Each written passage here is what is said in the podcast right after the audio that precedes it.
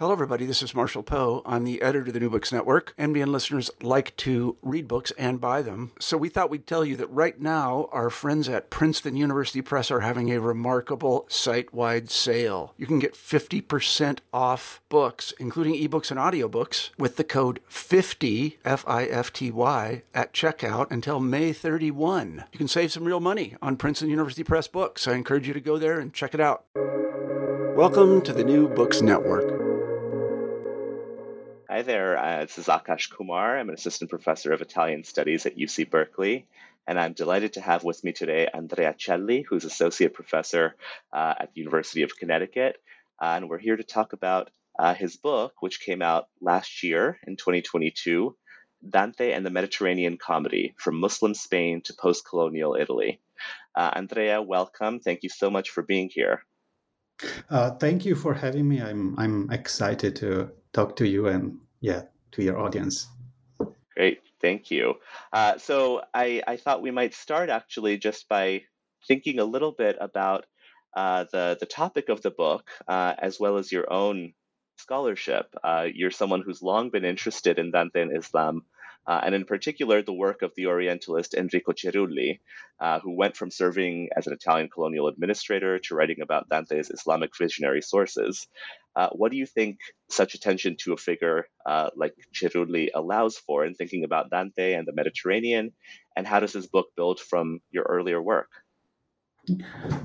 Uh, thank you for this question. So I, I, will I will start from the, the end of your uh, question. So it's uh, where where the book uh, was born on, on, what kind of uh, scholarship uh, I relied, previous experiences, and in fact, this is a sort of continuation of uh, uh, researches that began in in the early. Uh, to, it was 2005, I think. I published a book that was about the um, School of Arabic Studies in Spain, and uh, how in the early 20th century, late uh, 19th century, um, an idea of Middle Ages uh, was, uh, mm, you know, came out uh, of the scholarship of these Arabists like uh, Jose Ribera Tarrago, Asín Palacios, Garcia Gomez, and many others. And um, there was uh, my interest in how um, Orientalism um, and medievalism uh, was part of, uh, if you want, nation building, Spanish nation building, um, and uh, how um, so scholars, you know, a little bit by reading Edward Said, the classical Orientalism, how scholarship was intertwined with, uh, you know, late colonialism, and uh, but also a strange dynamic that was going on there of uh, dialectic dialectics between Spanish scholars and uh, European scholars on uh, what was uh, who was part of the middle ages? What were the ingredients cultural ingredients? Were muslims uh, jews uh, parts of the european middle ages?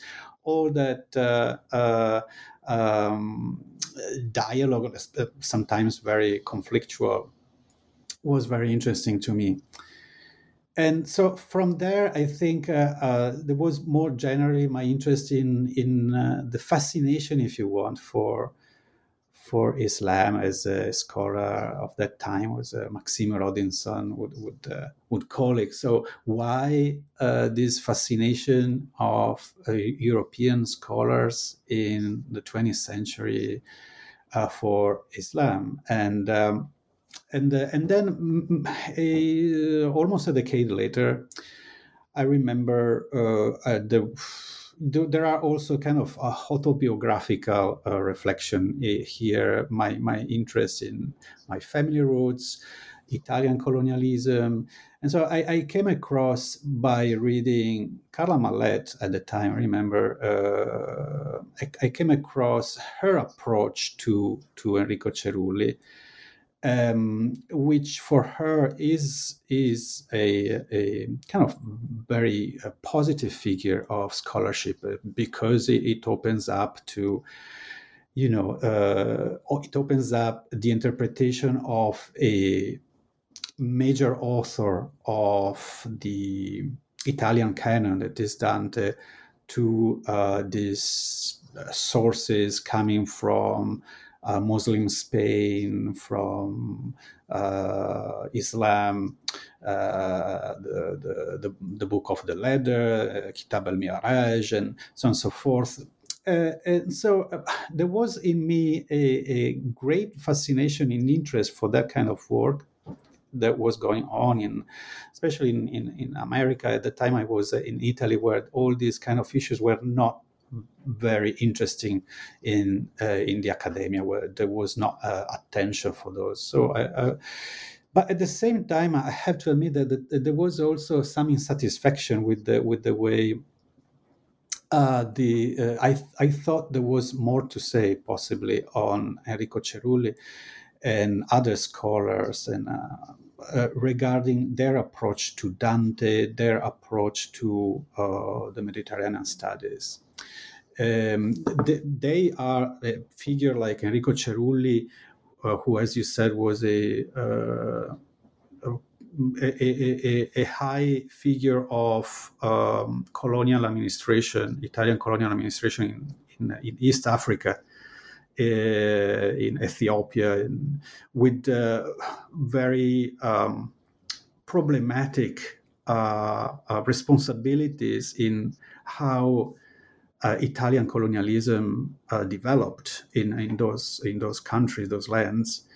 Uh, so uh, I, I, I, felt that, that there was room for working uh, on Cerulli and his interest for Dante and Islam, which was a, kind of uh, a trope of literary scholarship of the last century. Um, uh, starting from Asín Palacios and his book of you know Dante and Islam and um, so why at some point of his career this scholar that was mainly a scholar of uh, uh, Somalia uh, of uh, Ethiopia and Islam why and at some point of his life he decided to turn to Dante and so that that is uh, uh, the beginning of my interest in in, in him and i wanted to uh, kind of uh,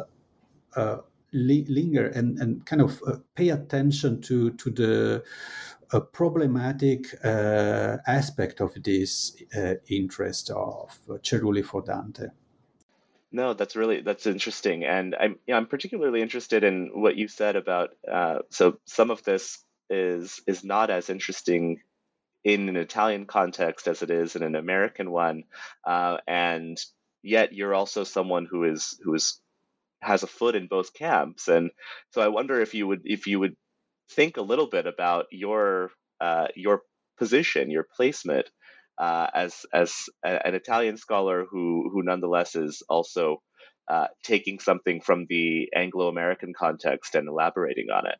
Yes, uh, um, I have to say that I, I remember when I started uh, being interested in, uh, you know, the history of scholarship. Basically, um, I felt in Italy at the time uh, very isolated uh, because, uh, you know, scholarship in the Romance languages, as well as in, you know. Um, Islamic studies was not particularly interested at the time in uh, uh, history of their uh, disciplines of their fields in Italy at least.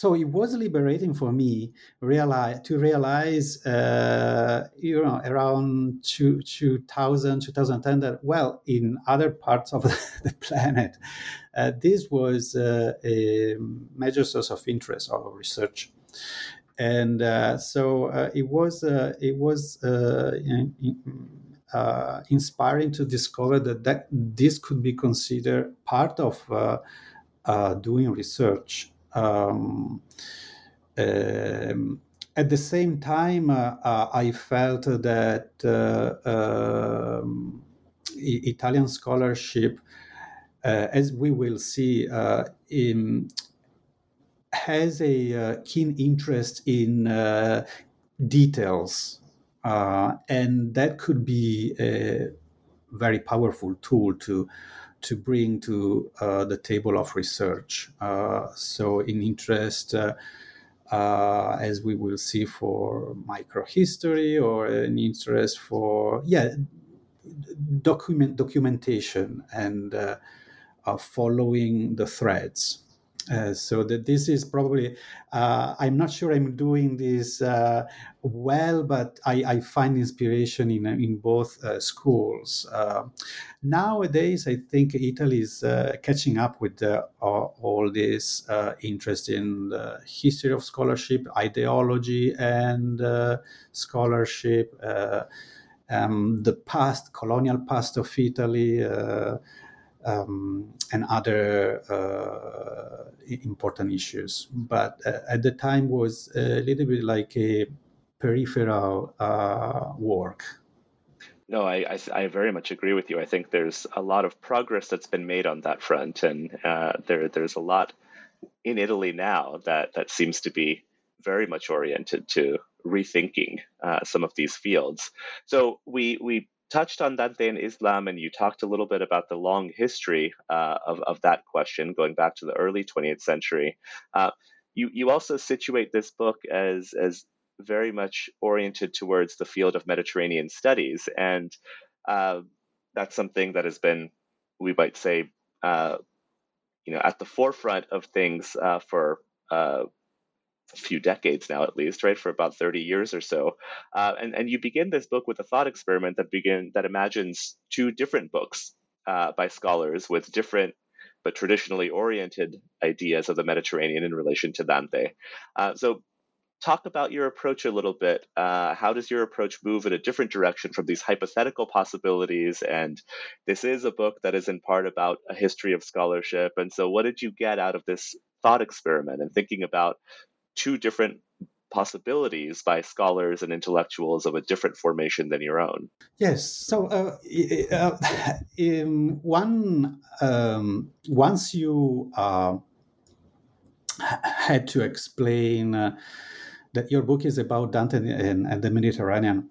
I guess that m- many readers m- might uh, think of different venues that you could um, um, follow and uh, uh, I wanted to address this kind of expectation, like. Uh, are you going to talk about uh, how the Mediterranean and its geography uh, is uh, described and dealt with in the comedy, in the commedia? Um, or are you going to talk about um, the Mediterranean pedigree of the commedia and its sources, like, you know, the big poems of the antiquity from the Iliad, the Odyssey, or uh, you know, and more recent, more, more the Islamic um, uh, poems, um, Islamic inspirations. Is is this is it about uh, sources, literary sources? Um, and I wanted to say that, that that was not my main interest. So there could be a disappointment in, uh, in the reader that was looking for that. Uh, even though at the same time I, I, I would be uh, really interested in reading, and there are articles and uh, and works uh, that uh, are um, showing uh, how the geography of the Mediterranean is uh, treated in the Commedia, and there is a lot of, of work, very important work in, in, in that specific area. My interest was more uh, theoretical, if you want, uh, um, and uh, yes, uh, there, is, there are decades of uh, debates in, in the Mediterranean studies field. Um, but I was more particularly um, interested in uh, uh, confronting myself with uh, some questions that the, the work of Horden and uh, Purcell posed to to literary scholars, there was uh, the the question was, well, let's say that the Mediterranean is not about you know. Uh, uh, the um, this sort of uh, uh, positive reconciliatory um, um, um geography um, because all all of that has a has a heritage that is uh, basically colonial. And uh, there is a lot of orientalism in that imagination of the mediterranean as the land of olives olive trees and you know uh, of uh, the sea and uh, the beauty and uh, and I was interested in in in uh, in trying to uh, answer the question that they were positing.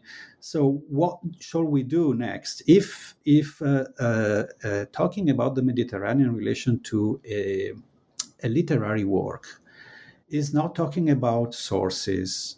Uh, is not talking about the influences or the circulation of mo- motifs or themes. Is not about reconstructing uh, connections uh, between a book uh, written in Baghdad and a book written in Spain. Uh, if it's not only that, what is the Mediterranean studies contribution to uh, the literary field uh, about?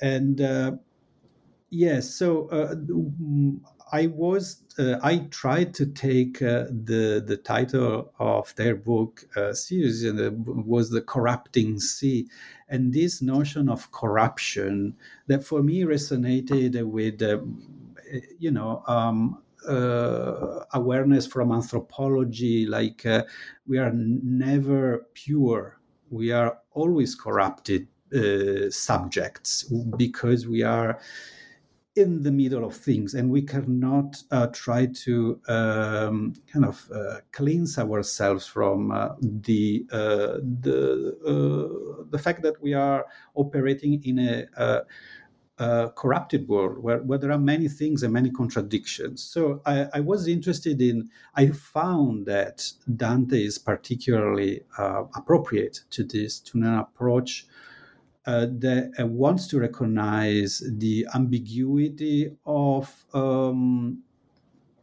cultural experiences and, uh, and, and poetry. Uh, um, um, because uh, um, as as I try to to show in the book, Dante, the, the Divine Comedy, um, portrays a Mediterranean that is a Mediterranean of corruption, is a Mediterranean of conflicts, is not an idyllic sea and so that that was my uh, um, my approach to uh, to the Mediterranean studies field.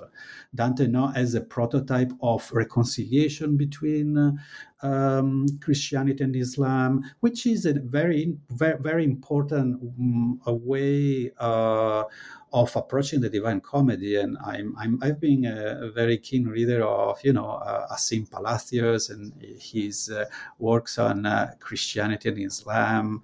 Um, I'm really interested in the connections between spiritualities and religions in the uh, Mediterranean bas- uh, basin, but to me uh, was more interested to uh, break an uh, um, the this um, uh, tendency of literary studies to look for conciliatory images, you know, positive prototypes of, and instead, why not focusing on the the conflictual nature of cultures and, and their uh, interactions and growing together.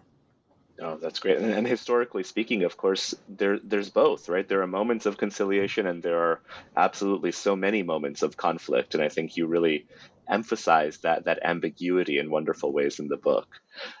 Uh, so you you you divide uh, sort of your book in half between a history of criticism and exercises in criticism. And those exercises range from Inferno 28, the encounter with Muhammad, uh, to 17th century drawings on prison walls in Palermo, uh, back to the medieval with conne- a connection between Dante's Vita Nuova and Ibn Hazm's Ring of the Dove. Uh, so I thought we might talk uh, a little bit about the prison walls, and uh, the book has has stunning images uh, in that particular chapter. Uh, what drew your attention to these drawings, and what do you think uh, this kind of reception offers us in the vein of thinking about Dante and the Mediterranean in in new ways? But that's a great question, and. Um, um, I, I, may start by uh, confessing uh, where the inspiration come from. It comes from a a book, a um, uh, essay collection uh, that was uh, edited by uh, Giovanna Fiume and uh, Mercedes Garcia Arenal. Um, I think in 2018. Uh, it was a wonderful collection of essays on those graffitis, and I had the uh, the honor of uh, honor after reading that of being the uh, blind reviewer of of some of those essays and it, it was it, it, was a great reading and um, I gave uh, really positive uh, uh, feedback, I think, on on, on those readings. At the same time, while I was seeing these, and particularly those two uh, images um, of the uh, uh, hellmouth that were portrayed on on on two uh, cells at the ground floor of the prison of the Inquisition in the 17th century uh, Palermo. So there were these hellmouths with uh, um, references to the Divine Comedy and both visual uh, and textual. In particular, there is a reference to uh, the, the, the, the Divine Comedy in, in one of the two in Sicilian uh, in Sicilian vernacular. Um, and uh, I, I, thought that uh, uh, as a as a literary scholar, if I may call myself th- that way, um, I uh, we could do uh, much more about those references to Dante in the prison because as I I, I found uh, uh, by reading their essays, but then also by looking around the prison, what was outside the prison. Uh, Dante is uh, uh quoted several times in those prisons in indirect ways, in uh, um, octave, in uh, um, octaves, Sicilian octaves, in in, in that were written by prisoners on the walls of the prison at the ground floor, but also on the, um, first floor of the prison, there was much more than the, a literary scholar and a, someone interested in Dante could say about not only Dante, but the culture that uh, produced those uh, um, uh, those quotes that. Uh, um, so uh, I, I, thought that uh, as a literary scholar, we, we are accustomed to work on texts and we have a way of working on them that is uh, paying attention to details, uh, paying attention to sources, pay attention to connections, uh, pay attention to the uh, paratext, to what is surrounding that text uh, uh, to uh, the different contribution of different hands to, to a page or a manuscript. Um, to to to the text as a as a um, uh, you know uh, as a very meaningful uh, um, artifact. Um, and what I think the those quotes um, from the Divine Comedy, and uh, the the poetry inspired by uh, Dante that we find in in those cells uh, talk talk about is a very intricate uh, connection that, as I say in the book, uh, leaves uh, very few walls intact. For instance, when we read uh, when we read uh, uh, those quotes from the Divine Comedy in uh, vernacular Sicilian, we might think that that is a um, you know uh, a um, popular uh, kind of uncultivated appropriation of the comedy but we, we, we soon realized that in reality that is a, a very academic in the uh, 17th century sense of academias, no? So uh, places of uh, uh gathering for uh, elites, uh, cultural elites and political elites, religious elites in, in Italy and Europe at the time. So uh, Sicilian is not a language of the folk; is a language of elites. And then uh, uh, we realized that at that images are working several hands that are sometimes even illiterate. Uh, so they learn to write on that wall, on those walls. So, and another thing, uh, we have uh, people from very different backgrounds. Some of them are uh, converts. So Dante becomes a place of uh, mm, a meeting place, and with Dante. Um, we can connect, for instance, that prison to a ceremony or theater, uh, drama, religious dramas, uh, performances that were going on outside of the prison. And some of those artifacts perhaps were not created inside the prison, but were in reality created in other places outside the prison and then uh, brought inside the prison. So all this uh, uh, uh kind of uh, um, uh, subver- subversion, subversion of expectations that we find uh, why, if we start paying uh, uh, very deep attention to the details of these quotes from Dante and connecting them to what is outside of the prison. That that was for, uh, to me very interesting. And if I may, add, yes. Also, I think that, that this uh, um, need probably for literary studies to uh, operate in, uh, with an anthropological approach to texts. So you know, so uh, our texts are also uh, to be understood uh, as an anthropologist would do. Absolutely, and I think that that chapter really uh, demonstrates the the merit of that kind of interdisciplinary work.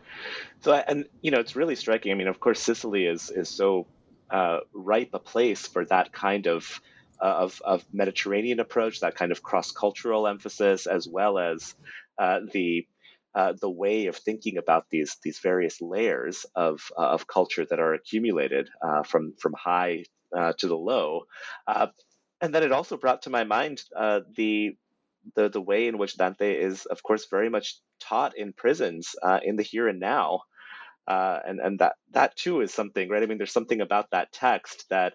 that that really does allow for this kind of connection to to imprisonment uh, in a historical sense as well as a contemporary one. Um, definitely, there is a uh, uh, from from the very but that is a, about more in general poetry. Um, um, the that has uh, re- religious inspiration, uh, religious and Christian um, metaphors often um, uh, refers to life as a prison uh, so that there is a, a, congeniality of the Divine Comedy and of religious poetry to the experience of imprisonment. And it's true. Yeah. And there are wonderful works um, now as always I, I, cannot remember the name of uh, the, the, the great colleague at Wesleyan and Yale that has been working on uh, on reading the Divine Comedy in the in the prisons, and uh, I apologize for that. Let me see if I will find it. Yes, no, and and Ron, uh, Ron is wonderful. Yes, uh, and he's he's an incredible work. Well, but so I I think there's also something to be said maybe about the way in which you read Inferno 28, the encounter with Muhammad. So I mean, this is this is one of those encounters that, uh, of course, has uh, really struck readers across the centuries uh, and has been very difficult. Uh, I can speak from personal experience. It's always a very difficult encounter to teach in the classroom uh, because it's a, it's it's truly a, a terrible and gruesome punishment that uh, the prophet is subjected to, and Edward Said, whom you mentioned earlier, uh, really bristled at the treatment of Muhammad in Inferno and uh, talked about uh, talked about Dante as as symptomatic of the kind of Orientalism that uh, that he was really trying to uh, elucidate and and fight against. Uh, so, take us through a little bit of what you do with uh, this encounter and how you how you think about it uh, differently through your work. Yes. So, so, so yeah, as you said, that is the one of the uh, inevitable um, meeting points between Dante and Islam, if you want. So, uh, scholars who try to uh, uh, discuss the connection, if not the supposed uh, sympathy of Dante for Islam, I find in that episode a, a, a big um, uh, a big problem. no. Um, so, and it's interesting, for, for instance, uh, the, the way Asín Palacios, uh, the author of Dante and Islam, tries to avoid a full reckoning with that episode, that it's difficult to, from any perspective, to say that there is a, some form of sympathy for Muhammad uh, Maometto in uh, in uh, Dante's Canto. And yet, um, my interest uh, was uh, to, given that uh, we are not looking for a reconciliatory approach to literary sources, but probably we are not also, I'm not particularly interested also in uh, kind of uh, punishing them or i'm not aiming at epurating you know uh, uh, the the comedy from um, these forms of uh, i wouldn't call it orientalism because in my opinion the middle ages offer kind of different dynamics uh, than those that were will will be displayed displayed in following centuries and in uh, in uh, in uh, in mature Orientalism. Uh, but yeah, so what um, what my interest was in discovering and highlighting how especially in those places where the conflict seems to be more uh, uh, open and um, unreconcilable, uh, I'm not sure if this is an English word, but so uh, there is where you you might find um, connections. Uh, basically, the use of the same language, and there is where you find that uh, uh authors from Islam and from uh, Latin Christendom they are working basically with the same uh, codes, uh, uh, cultural, religious codes. They are operating within the same uh, within the same text, if you want. Um, they references are the same, and that it was demonstrated is demonstrated as it's it's not me who is uh, who talks about this uh, for the first time. Uh, there is a scholarship on this, that very interesting scholarship on this um, in the US and in Europe. Um, but um, it's interesting to verify that exactly in uh, um, negative uh, representations of the Prophet Muhammad, we have to recognize authentic Islamic sources operating. That is to say, these are not inventions uh, from Christian, um, you know, apologetic authors or from, you know, uh, uninformed uh, authors. Uh, these are based on uh, uh, reading of original sources in, in Arabic. there is a large, a documented awareness and circulation of Arabic sources in Latin translation and later on even in vernacular translations. Uh, sometimes they are even read directly in Arabic, like in Ricoldo uh, the Monte di Croce or, you know, Mark of Toledo and all the school of uh, Spain, Spanish school of translators.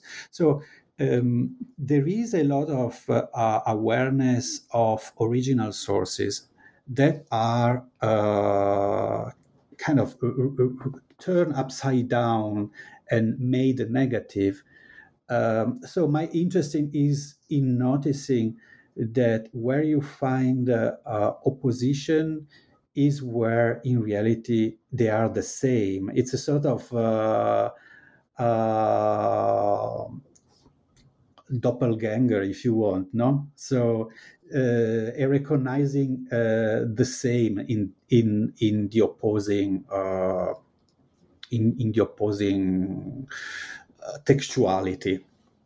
And even uh, that that is expressed in, in, an exceptional form by that uh, episode uh, of the life of uh, the Prophet Muhammad in, uh, in, the childhood, you know, that mystic mystical episode of the opening of the, his breast, you know, the Sharh that uh, is uh, described uh, in um, popular and in popular Islamic literature in ways that is that are very close to the way uh, Dante uh, portrays the same uh, episode. Right, and in, and in that regard, it's very interesting to to think about how that could potentially be the uh, inspiration for not just Dante's treatment of Muhammad, but of that particular punishment for uh, the the crime, if we want to call it that, of of creating division uh, right? So thinking about the the connection between uh, the body, right, the body politic, the the religious body, and uh, and that act of of opening up, uh, I think is really is really fruitful. Yes, yeah. Uh, I, I mean, also at that, at that point, uh, um, I, I'm I'm interested not in uh, to, uh, asserting that the important thing is the uh, the source. So I'm not looking for the Islamic source of that uh, episode. Um, but instead, I'm, I'm, I'm also interested in questioning uh, our approach to um, these images in terms of sources like a very positivistic approach like if are we looking for the text that dante read and copied. It would be interesting to approach all this discussion in in broader in broader ways like uh, they, these are really interconnected uh, textualities and it's not a, a surprise that a, an image that is so important in this Islamic um, spirituality, not uh, the the Orthodox Islamic uh, spirituality, uh, could uh, uh be um, uh, so similar to an image that we find in the comedy because they are working with same materials, so to say. Right, that's great. So in thinking, you know, one of the one of the final chapters uh, is uh, exploring a possible comparison between Dante's Vita Nuova and The Ring of the Dove, uh, Muslim Spanish work. Uh, and, and this is really kind of an interesting way that you have of, of emphasizing this working with the same material and yet coming to different results. Uh, so in that chapter, you think about the modern reader, uh, and certainly, I'm sure are, are drawing on your experience in the classroom. Uh, and uh, you think about what we as, as modern readers might relate to better or more readily. Uh, and what do you think that this approach tells us about different aspects of the late medieval period and about reading across uh, the Mediterranean as you do. In in, in approaching the uh, Tawq al Hamama uh, by Ibn Hazm and the Vita Nova, which has not been the kind of the the the may the the most mm, the most uh, sought after connection between uh, Dante and the Islamic world.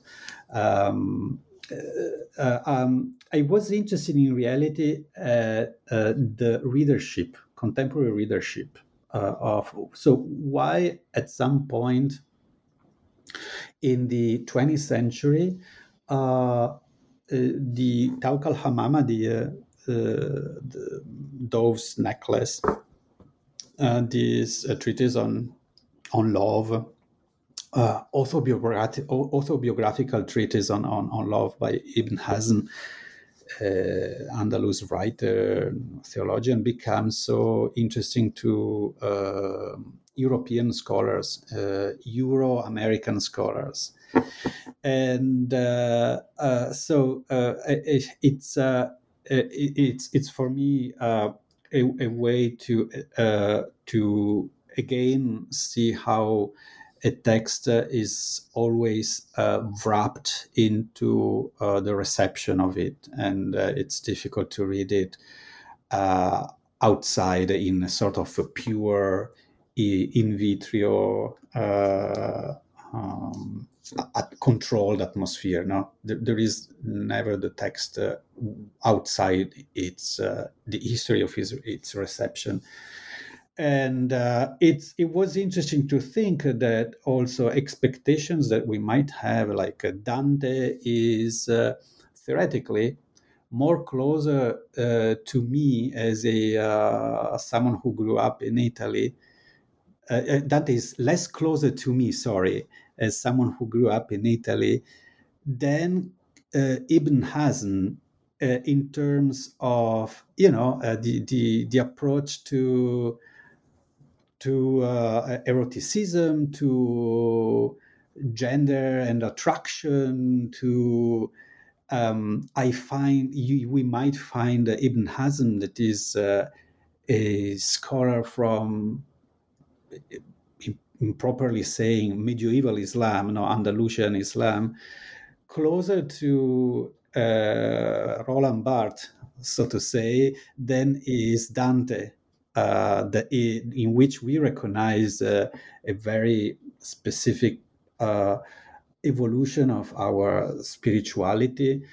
Um, and of you know uh, Provençal poetry and becoming of it something else and uh, all the vernacular. So sometimes Ibn Hazm seems to speak to us with the voice of a modern author. So it's interesting to think of these these paradoxes. Absolutely, no, it's fascinating. Uh, so you know, speaking of evolution, uh, tell us a little bit about what's next. What are you working on now? Now that the book is is uh, a year old uh, and uh, what is it what is it that's coming next and how does it relate to to what you've done uh, in this wonderful volume? Yeah it, was i was thinking of a possible question of, this kind and uh, um, i would start by, by saying a little bit comically that uh, dante is a little bit like uh, cigarettes for a smoker. You always say this is the last one uh, but then you you go back to it, and I'm afraid uh, I, I will go back to it, and particularly um, I'm I'm now trying to think the um, of the image of the tree of life in uh, the Commedia and some paradoxes that I find there. And, uh, and, then there is also an interest that I, am not sure I will be, I will find the time to develop. That is uh, how the metaphor of book, uh, poetical poetry book that is in the Divine Comedy, uh, is appropriated and resonates in uh, in um, Middle Eastern poetry, uh, particularly a group of poets that operated uh, after the Second World War in the Shir uh, magazine. And but then there are bigger uh, projects that I have uh, on the horizon, and I hope to find the, the time and leisure to work more um, on them. And one is uh, about uh, Muslim and the Eucharist mm-hmm. in uh, medieval travel literature and uh, mm, short storytelling, novellas, um, and uh, and another one is a project on the the representation of Hagar and Ishmael as genealogical symbols of uh, the relationship between confessions in, in, religious religious religions in the in the early modern period. Uh, Amazing. I, I, think you've described uh, about 10 books worth of material in, in that. So we very much look forward to all that is to come. Andrea, thank you so very much for this. It was a real pleasure. Thank you to you for the patience.